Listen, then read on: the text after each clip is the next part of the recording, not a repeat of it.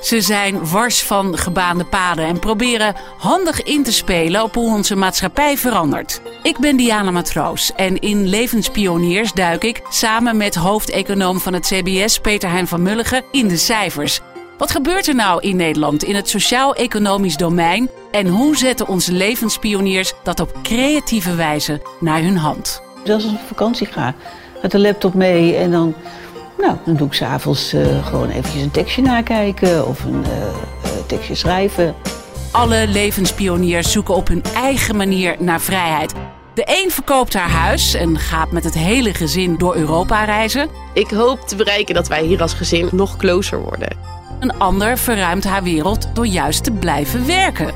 Ik heb voor mezelf het gevoel dat als ik blijf werken, dan blijf ik midden in de wereld staan. We onderzoeken wat er nodig is om deze dromen waar te maken. Welke lessen moeten we leren van deze pioniers?